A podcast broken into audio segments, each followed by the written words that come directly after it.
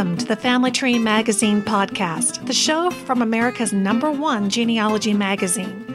I'm your host, Lisa Louise Cooke. In this episode, we're going to check in at the editor's desk with Allison Stacy, editor and publisher of Family Tree Magazine. We'll cover the latest happenings in the genealogy world with the Genealogy Insider blogger, Diane Haddad. In our top tips segment, we'll be talking with Dusty Rhodes, product manager at GeneTree.com, about the new article in the December 2009 issue of the magazine called DNA Fact or Science Fiction. And then we'll continue our conversation with Dusty as we spotlight the GeneTree website, which is on the 101 best websites for tracing your roots list. In the Library Spotlight, we'll be exploring the Wisconsin Historical Society Library, and in the Best of Tree Magazine segment, we will talk about hard drive organization with Rick Crume, author of the article Clean Sweep from the 2004 issue of the magazine.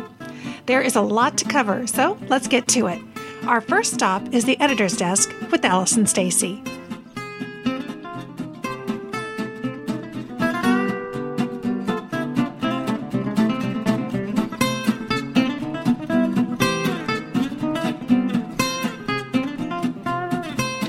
Well, it's time once again to check in at the editor's desk with Allison Stacy, the uh, editor in chief at Family Tree Magazine. Hi, Allison. Hi, Lisa. So, um, I know you've got something very big and very special to tell us about this month. What have you got going on? Well, I am delighted to um, let people know about a new membership option that we have um, for Family Tree Magazine and our other products. It used to be that you know you had to buy everything separately and you couldn't roll everything up into one big program. Well, now we have just such a program. It's called the Family Tree Magazine VIP program. And basically, it allows people to join all of our different memberships for one price, and you get extra member perks as well. Well, I guess this was bound to happen because you have been really diversifying and putting so much great and varied content out there. And it sounds like we don't have to go searching for it anymore. We can kind of get it all in one bundle. Is that how it works? That's exactly how it works. Basically, you know, it includes the Family Tree Magazine subscription that it, you're probably familiar with already, um, but we've added on to that some of the new products that we've recently come out with, in particular the Family Tree Magazine Plus service, which is our online content archive of more than 1,500 articles. At this point, we've got content from going back to the launch of the magazine all the way up through 2008, and we're going to be adding some exclusive material um, that will be web only to that service too there's also a gift, uh, an exclusive product called the Family Tree Toolkit, and this is um, for VIP members only. It includes some best websites, worksheets, and a decorative family tree chart that we designed just for the VIP members um, that you can print out, fill in, and frame. But then, as a sort of bonus for being a loyal customer and belonging to these different services, we're also extending exclusive discounts to VIP members. So you would get 10% off all of the orders at shopfamilytree.com, as well as 10% off Family Tree University courses and webinars that we'll be offering in the future. Oh, that's great. And weren't you saying that that's on top of any kind of specials that you guys are running?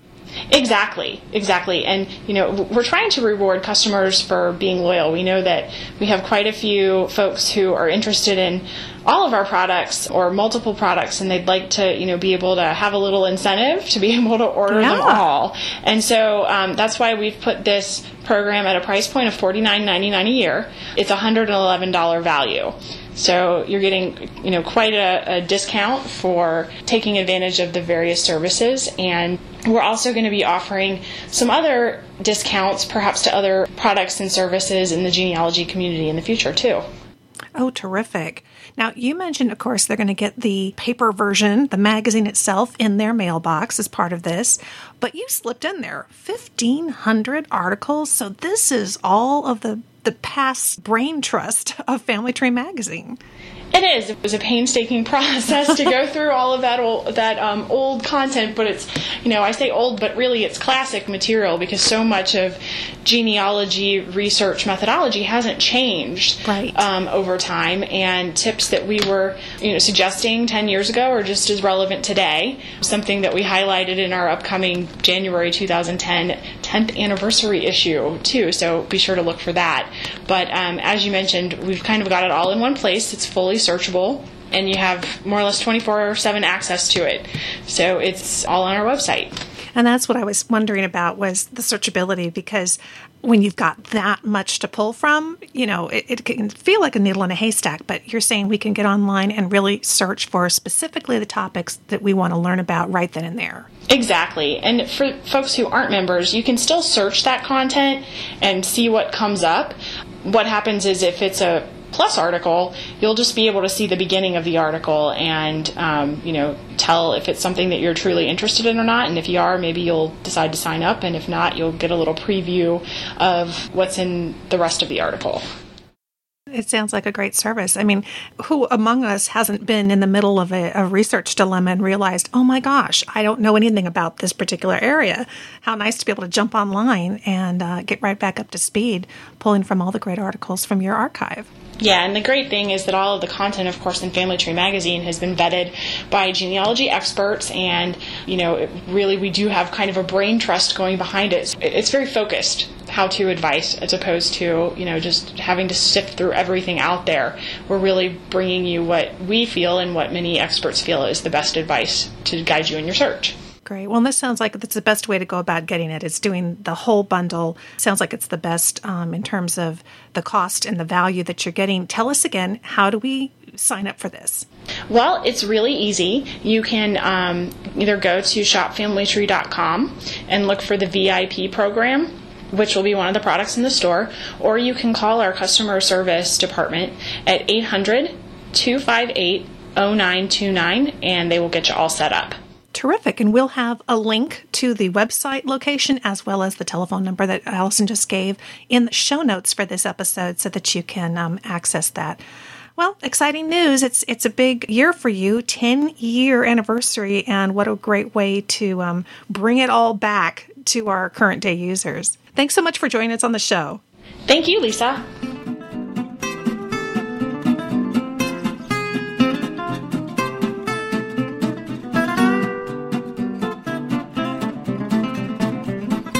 It's time once again to check in with Diane Haddad, the genealogy insider who writes the Family Tree Magazine blog, and find out what's going on in the world of genealogy. Hi, Diane.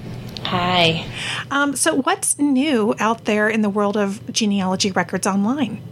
Well, I think some really big news lately has been Footnotes' announcement about their census collection. They are going to add the entire digitized and indexed census, um, U.S. federal census, 1790 through 1930, to complete their collection. They already have 1860 and 1930 on their website right now.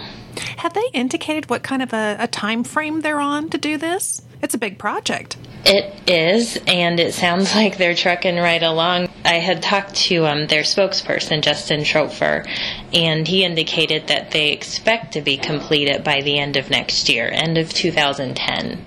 Wow, very quick. Yeah, and they are redigitizing the microfilm so they'll have new digitized images and then recreating an index from that. So all that in a year. Boy, that can be a real bonus when sometimes you'll you'll look at one site and you have difficulty reading an image and just by getting that image on a different provider site you can sometimes see what you need to see right yes or the index might be slightly different mm-hmm. so it's another great option for genealogists as the the other site with the complete digitized and indexed census is ancestry.com so right. um, it's also going to increase competition in online genealogy Absolutely. And I know that you mentioned in your blog article that it's interactive. Tell us what, what does that mean that this census is going to be interactive? That means that when you find someone you think is a relative and you go view that census record with your footnote subscription, you will be able to click to say, um, I'm related to that person, or to add a story or another comment on the actual record, and people, other people who are searching and who view that record will be able to see the little icon that indicates that you've made a comment. So it's um, it's interactive in that way. You can add it to a footnote page, or you can click to create a footnote page based on that record. So there's a lot that you can do with it, and it helps you interact with other footnote members. So you might find a extended family that way. You bet. So, what's your take on that? What do you think is going to be the um, the wave of the future? The, the strictly heading for the records, or this interactive component? I think it's interactive. I think that um, genealogists are taking more and more advantage of the that opportunity. Um, you see that with Facebook and with Twitter, that genealogists are seeking out other researchers. So I think it's only a matter of time before other websites add this kind of capability. Ancestry.com has started um, to add some commenting features to their collections also, and it's just a great way for genealogists to connect with each other. You bet. Now, do you think that we'll have an opportunity to try the interactive piece of it with one of the current online censuses, or is it going to all roll out at one time? You can do um, some interactive things with 1860 and 1930 censuses. I don't know if those censuses have the I'm related button, but I know that you can add comments and um, stories and so forth to censuses that are already on Footnotes website. And then finally, it's going to require a subscription, correct? It will. Footnote does have a um, pay per view option for some records. I don't know whether that will include their census or not. Of course, Footnote basic membership is free, and you can see um, what other members have uploaded, and you can see some free collections. But to access the entire census on Footnote, you would need a membership, a paid membership. Well, pretty exciting stuff. I, I, think I agree with you that the, the social connectivity is becoming so much more a part of our research because mm-hmm. it's that collective brain trust. And it sounds like they are really harnessing that. Yes, Terrific. wave of the future. Well, tell us where we can find you on the internet so we can read your Genealogy Insider blog. We are at blog.familytreemagazine.com slash insider. Wonderful. Thanks so much, Diane. Great talking with you. You're welcome. You too.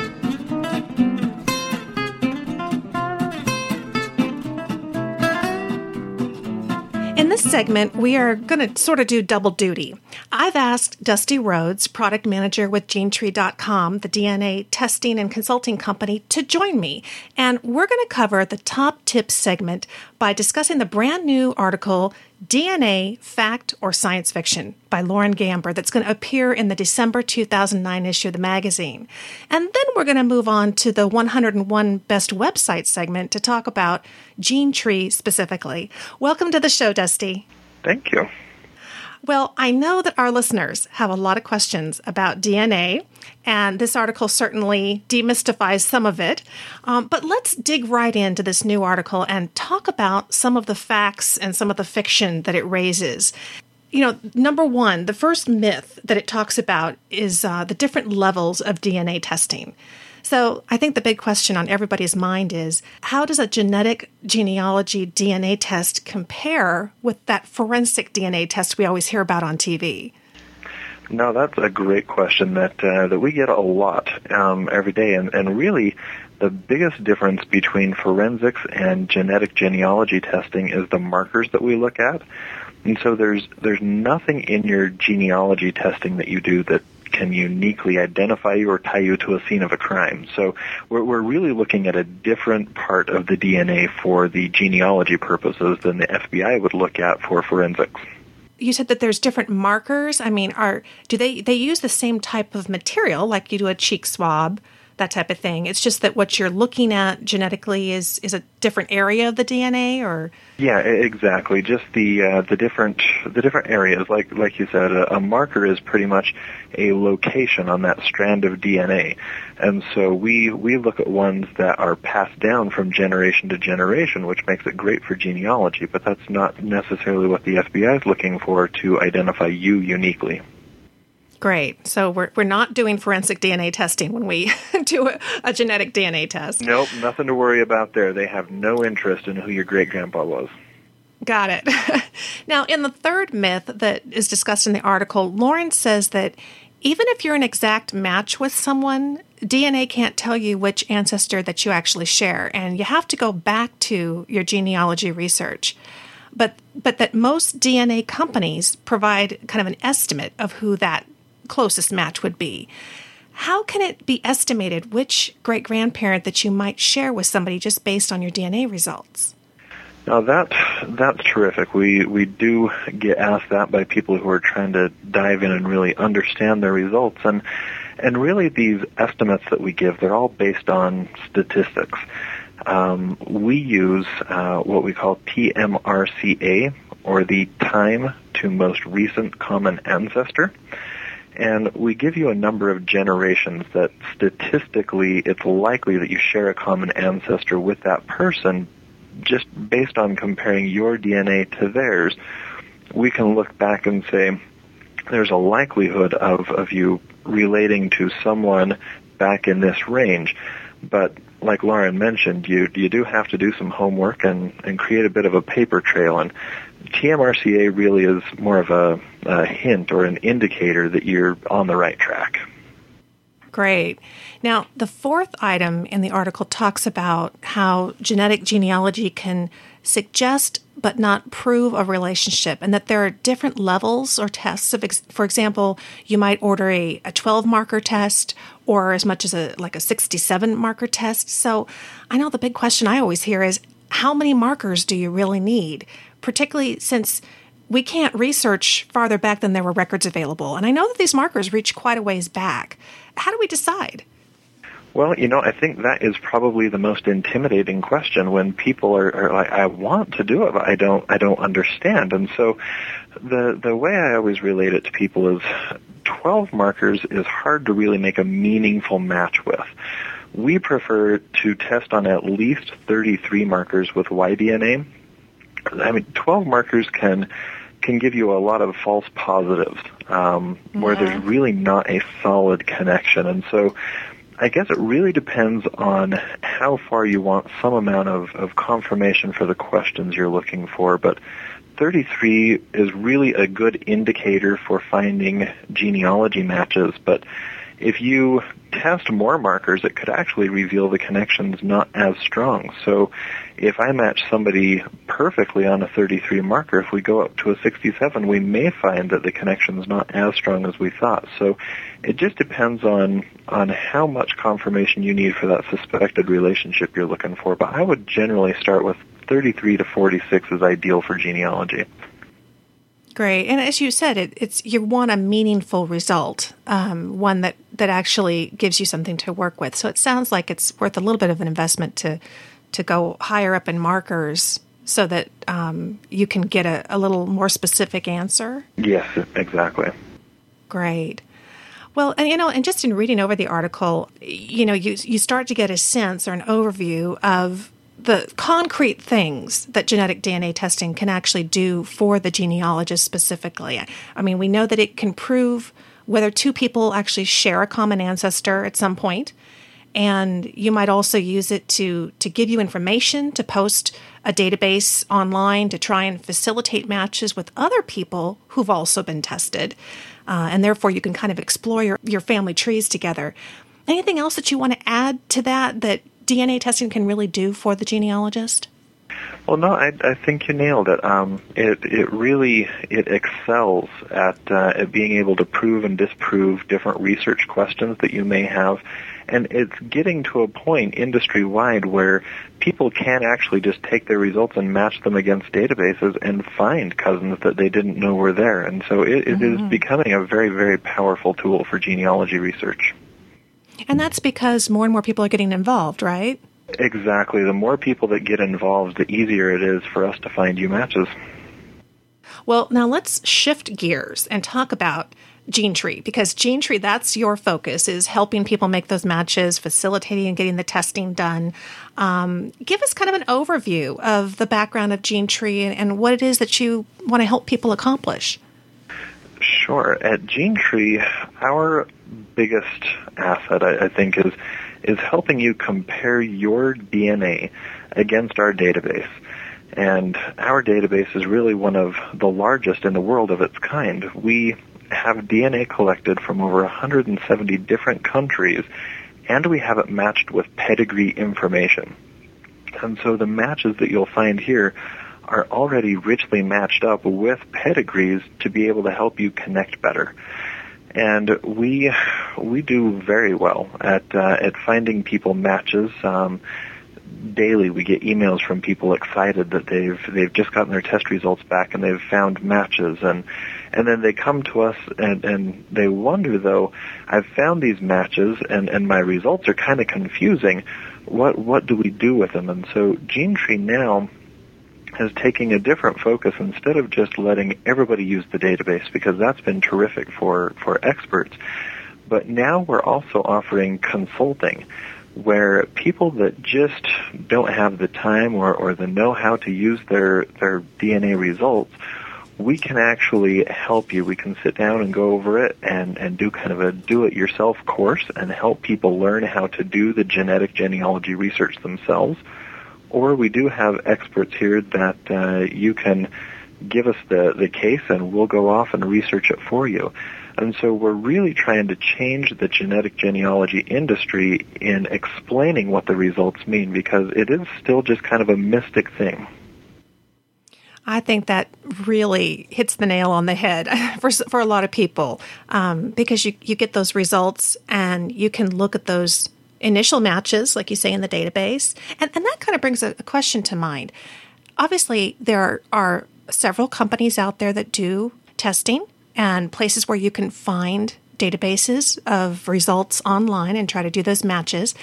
When you do your testing, do you need to upload your results to every single database in order to be able to potentially touch bases with anybody out there? Or is there some kind of a um, coordination of that? Does that make sense?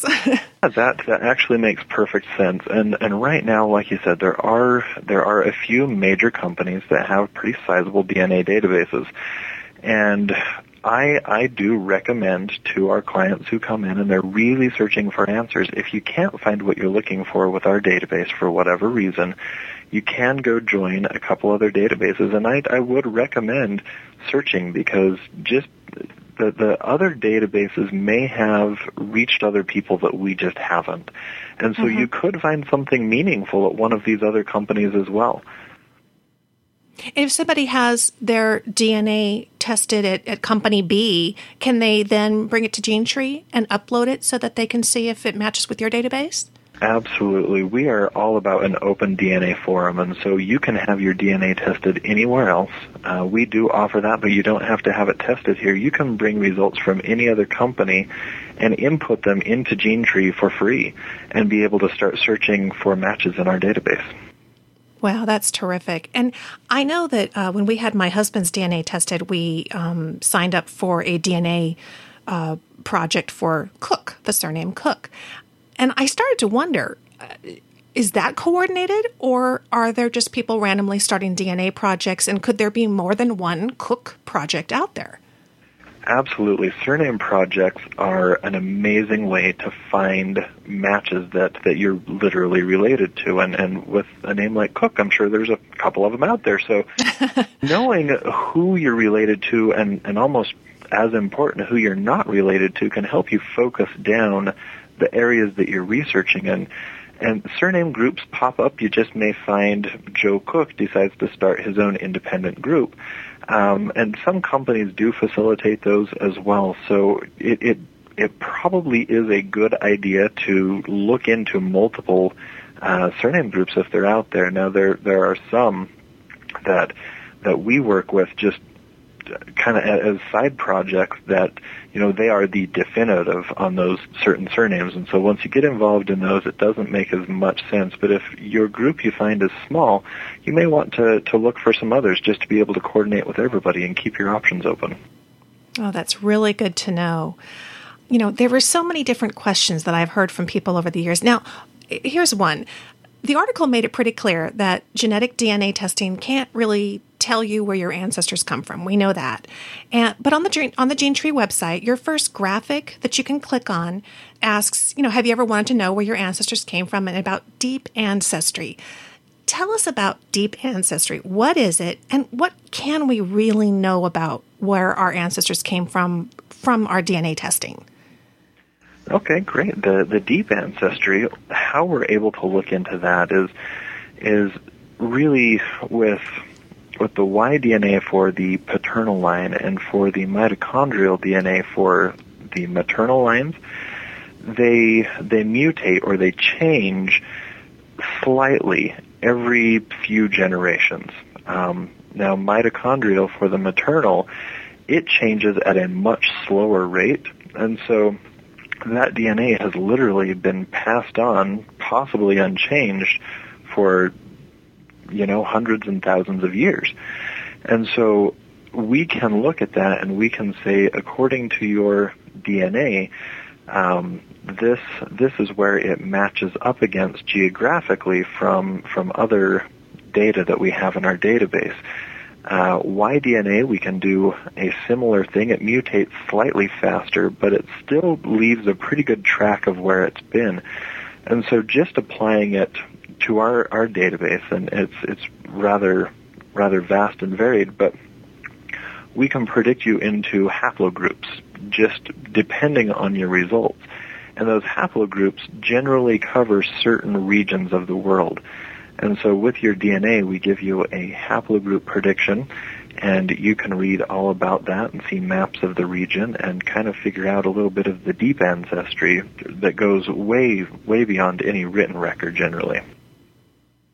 Oh, that's great. You know, Dusty, I can see why GeneTree was uh, named one of the 101 best websites for tracing your roots. You are certainly a knowledgeable guy, and it's really interesting to get a chance to talk with you about these questions. You know, because I think everybody is is interested, and demystifying it is going to help us to get involved. Tell us how we can get involved, where we can find you on the web, and how we use that website. Well, the easiest way to find us is at www.genetree.com, and you can sign up for a free account there and start looking around the site. And if you don't have DNA results yet, you may want to buy a kit from us and be able to get it started in the exciting world of genetic genealogy. And as a thank you for anybody listening to this interview, we'd like to give them a perk of $30 off any of our DNA tests when they buy a one hour consultation package for forty nine ninety five and and that should get them started with everything they need to know to break into the world of genetic genealogy without any fear. Oh, that's terrific. Now tell us again the customer service number to call. Yeah, the toll free customer service number is one eight six six seven four zero six three six two. Great. So not only will we get the discount, but um, starting off with that consulting package sounds like a great way to go because that way we know we're getting the most out of understanding the results that we get and the most out of our DNA research. Dusty Rhodes, thank you so much for joining us today on the podcast.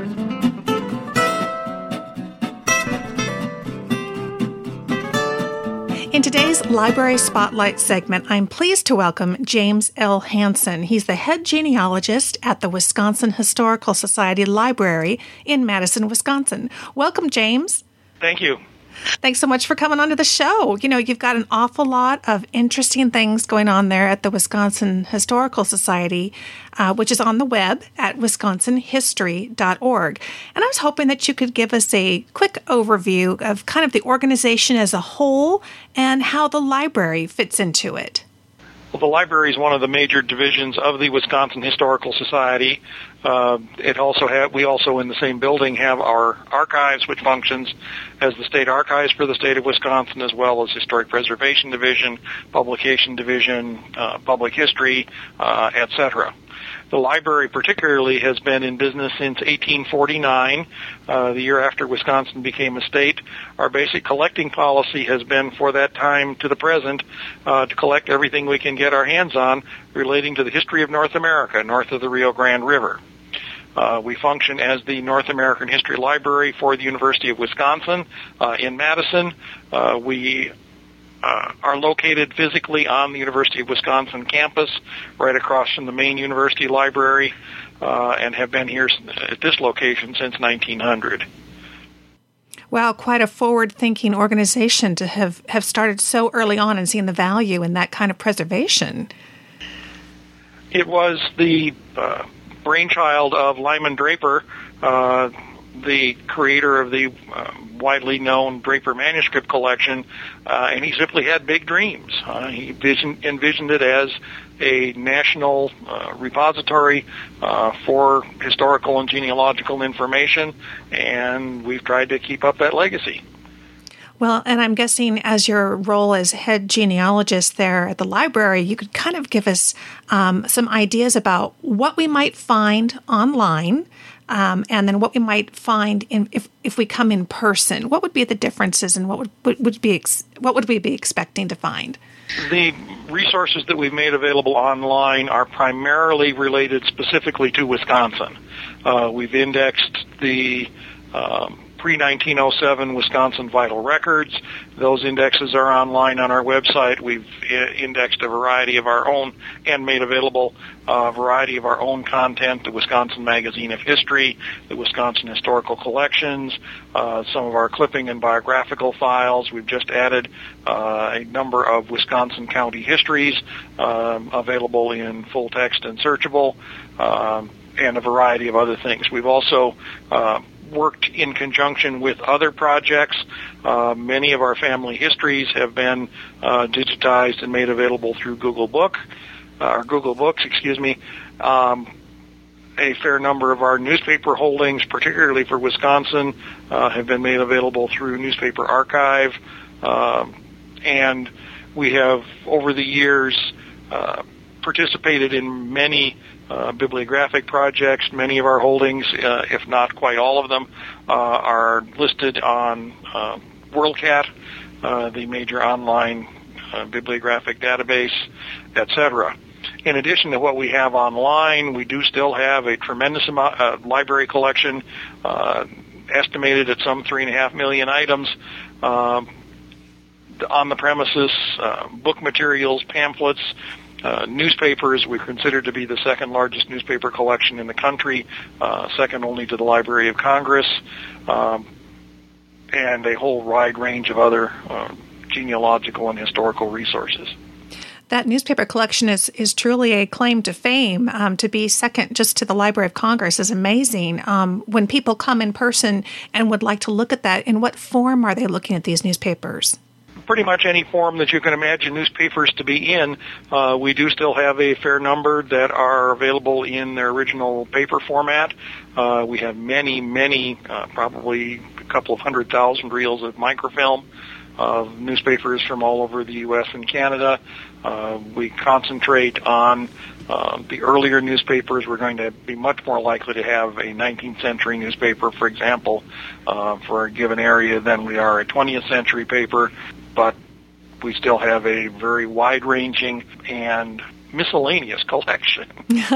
they are virtually all cataloged and listed in the uh, various uh, newspaper catalogs, uh, including the old old ones uh, like the Union List of Newspapers that are still available in book form, uh, or the online resources like WorldCat.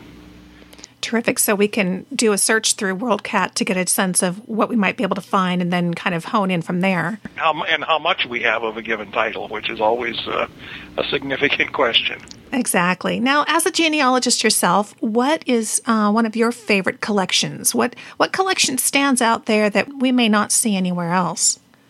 Um, our collection of uh, Canadian materials is much stronger than you typically find in an American library.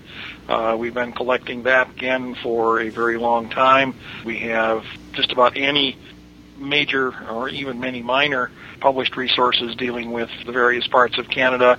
We have a very good collection, for example, of local histories from the prairie provinces published in the uh, mid to late 20th century. Uh, which you're not going to find in very many libraries. But I've used the Canadian collections very usefully and very effectively for a variety of research purposes. Well, one of the things we have definitely learned is in talking with different librarians around the country is that we definitely don't want to be thinking about um, the locality as being a restrictive item about a particular library because there really is such an eclectic mix of records. And um, so, what we might find there is that Wisconsin emphasis online, but a wide range beyond that if we come through your doors. I serve as a proofreader uh, for uh, several genealogical publications, and I'm every even still sometimes surprised to discover that we have a very obscure source that's cited that I need to take a look at. Uh, it just happens again and again, and and I'm just amazed at the sheer depth and breadth of the collection. Well, that's fantastic. Well, if those of you listening would like to visit the Wisconsin Historical Society Library, it would be well worth the visit. You can find them at 816 State Street in Madison, Wisconsin, and of course on the web at wisconsinhistory.org. James Hansen, thank you so much for giving us a quick little tour of a, a very vast collection. Thanks so much for joining us. You're welcome.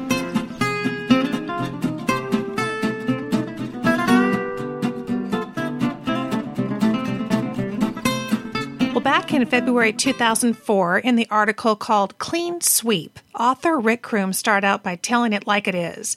He said, Genealogists are notorious for accumulating piles of stuff.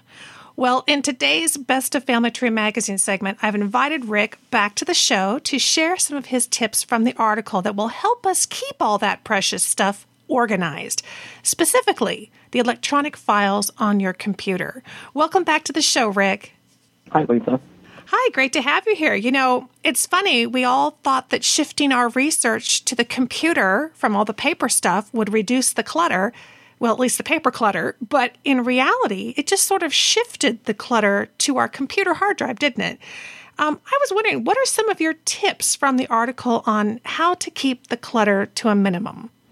That's right. I used to accumulate a lot of paper files, for example, photocopies of census records but now I tend to save um, those same census files as as electronic files on my computer, and I don't print them out at all. So it saves a lot of space in my filing cabinet. But now the My Documents folder on my computer is growing much, much larger. So I really had to come up with a system to organize all of those electronic files. And there are different ways you can do it, but I tend to follow a system for organizing electronic files that's very similar to the one I use for paper files. So I organize the files into folders for each surname that I'm researching. And then if I get too many files in a single surname folder, I have to find another way to organize them into subfolders. And usually the, for that next layer of folders, I organize them into places like states and maybe counties. And then if a county folder gets too full with too many files, I have to find another way to divide them into subfolders. And I often break them down into types of records like census records or pages saved from county histories or um, other types of records. So for the most part, I start out with surname folders, and if those get too full, I find another way to break them down into subfolders. Yeah, because you can always just kind of keep clicking and navigating your way through the folders. It, I, I often have to remind myself, you know, folders are free; they don't cost anything, and so it, it's okay to to create those various layers. And you made a good point in the article that you might want to consider renaming those files to make sure that the file names have names that are meaningful to you. Tell us a little bit more about that. Right, that's right. And we used to be constrained by file names that could be no longer than eight characters. So that didn't give you much flexibility in describing the file. But now your file names can be much longer. So you should take advantage of that and give files a descriptive name um, so that you can tell what they are just by looking at the file name on your computer. So, for example, if I'm saving a census record, a page from a census record that I saved, let's say, from Ancestry.com or maybe um, Heritage Quest Online, instead of printing the file, I save it right to my computer and I give it a name that includes at least the place name and the year of the census. For example, I might have a page from the 1850 census of the town of Cuba, Allegany County, New York. And I like to start out by naming a, a census image file with the year. So let's say that's 1850. Then I might have a dash and the state, maybe a two-letter abbreviation for New York, followed by the county name, Allegany. and then another dash or hyphen and the town name, Cuba. So I can list all of these files in a folder on my computer and they'll be arranged by year and then by state and then by county and town. So even if I have different years and states in the same folder, if they're all listed on the computer alphabetically, it makes it very easy to find a particular census record and to identify exactly what I already have. So I give the, let's say, a census record a name that clearly describes the year and the place, and sometimes I even add, let's say, the name of the head of household. So I might have 1850 NY, Allegany, Cuba, Jonathan Hall. So I have the census year, the state, the county, the town, and the head of household. So that is a very descriptive file name that easily lets me know exactly what I can expect to find in that census um, image file. Yeah, I really like that because, like you said, it kind of automatically organizes itself alphabetically, and numerically inside your folder. And it's also great because if for some reason you are in a hurry or whatever, or you can't seem to put your hands on it, you could use your search feature on your computer and just type in the year if you know that's the year you were looking for, and it might pop up those census records that had the year. So there's lots of different ways to locate the files, and taking the time to create that new file name, I think, is really worth it. Now, of course, we all have these digital records that we've been saving in pages from books, but you mentioned that there's other areas of our computer that we need to consider organizing as well. Tell us uh, quickly about those. Right. For example, email messages, which is an area I have to confess where I really get behind in organizing. It's very easy to accumulate hundreds or even thousands of messages in your email inbox. So it's really important to try to organize your email messages as best you can.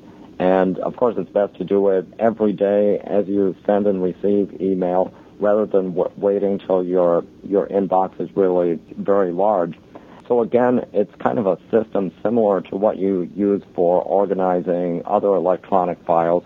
You often want to, for genealogy, create folders for different surnames or maybe different place names. You might also have folders for certain subjects that have to do with genealogy, like maybe just census records in particular, if you have a message that pertains to census records in general, or maybe researching in a particular state, you might want to have a folder just for general genealogy that pertains to that state.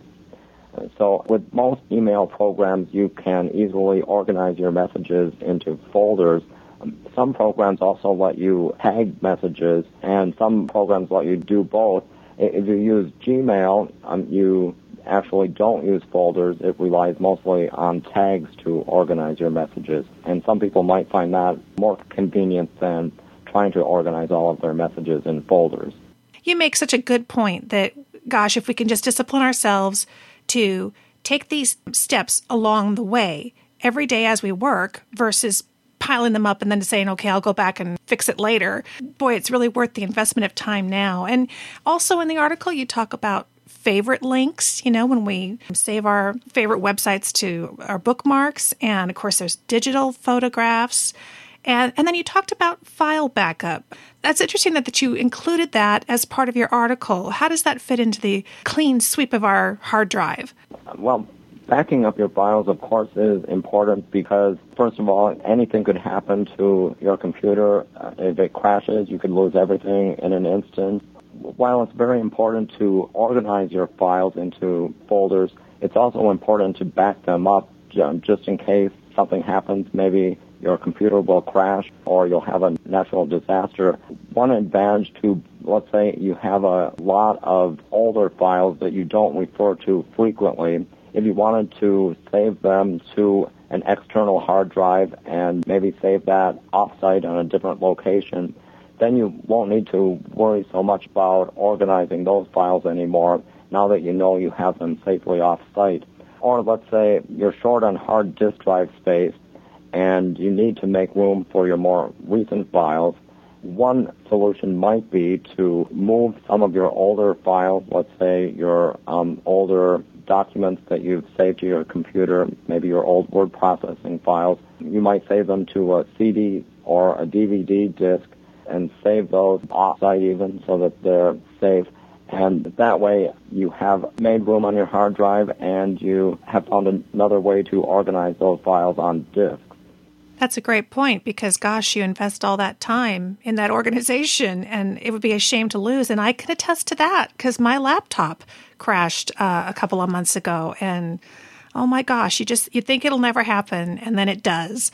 Well, Rick, you've got some some great ideas. This is a very comprehensive article. And for those of you listening, if you would like to get it, it's still available. It is from the February 2004 issue of the magazine and it's called Clean Sweep.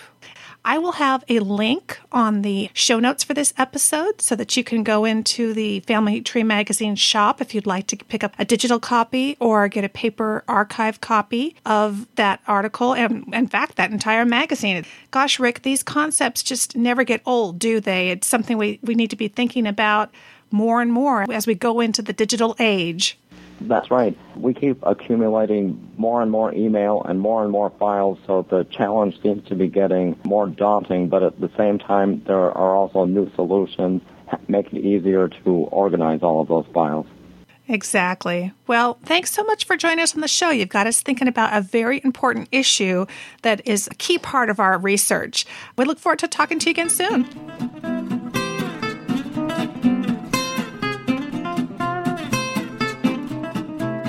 Thanks so much for joining me for the November 2009 episode of the Family Tree Magazine podcast, the monthly show from America's number one genealogy magazine. Here are a couple of action items for you until we meet here again next month. First, be sure and visit the Genealogy Insider blog for all the latest genealogy news on a daily basis at blog.familytreemagazine.com slash insider. Next, go to familytreemagazine.com slash podcast to find the show notes for this episode, which will include information and website links for everything that we've covered on today's episode. Then take a few minutes to explore the collection of the Wisconsin Historical Society Library at wisconsinhistory.org keeping in mind that head genealogist James Hansen told us that they have wonderful genealogical resources, not just for Wisconsin, but for most of the U.S., as well as some unique Canadian collections. And finally, stop by genetree.com and consider taking advantage of the special promotion that Dusty mentioned. Or if you've already had your DNA tested with another lab, consider their DNA makeover service, which can translate the DNA results from another lab into your GeneTree account for you, as well as giving you a downloadable and printable PDF report that is targeted specifically to the DNA results that you give them. And if you have any questions or comments about the show, email me at ftmpodcast at gmail.com. Thanks again for joining me today. I'm Lisa Louise Cooke, and I hope that you'll visit me at my website at genealogygems.tv, where you can listen to my free podcasts, the Genealogy Gems podcast, and Family History Genealogy Made Easy, both shows also available through iTunes.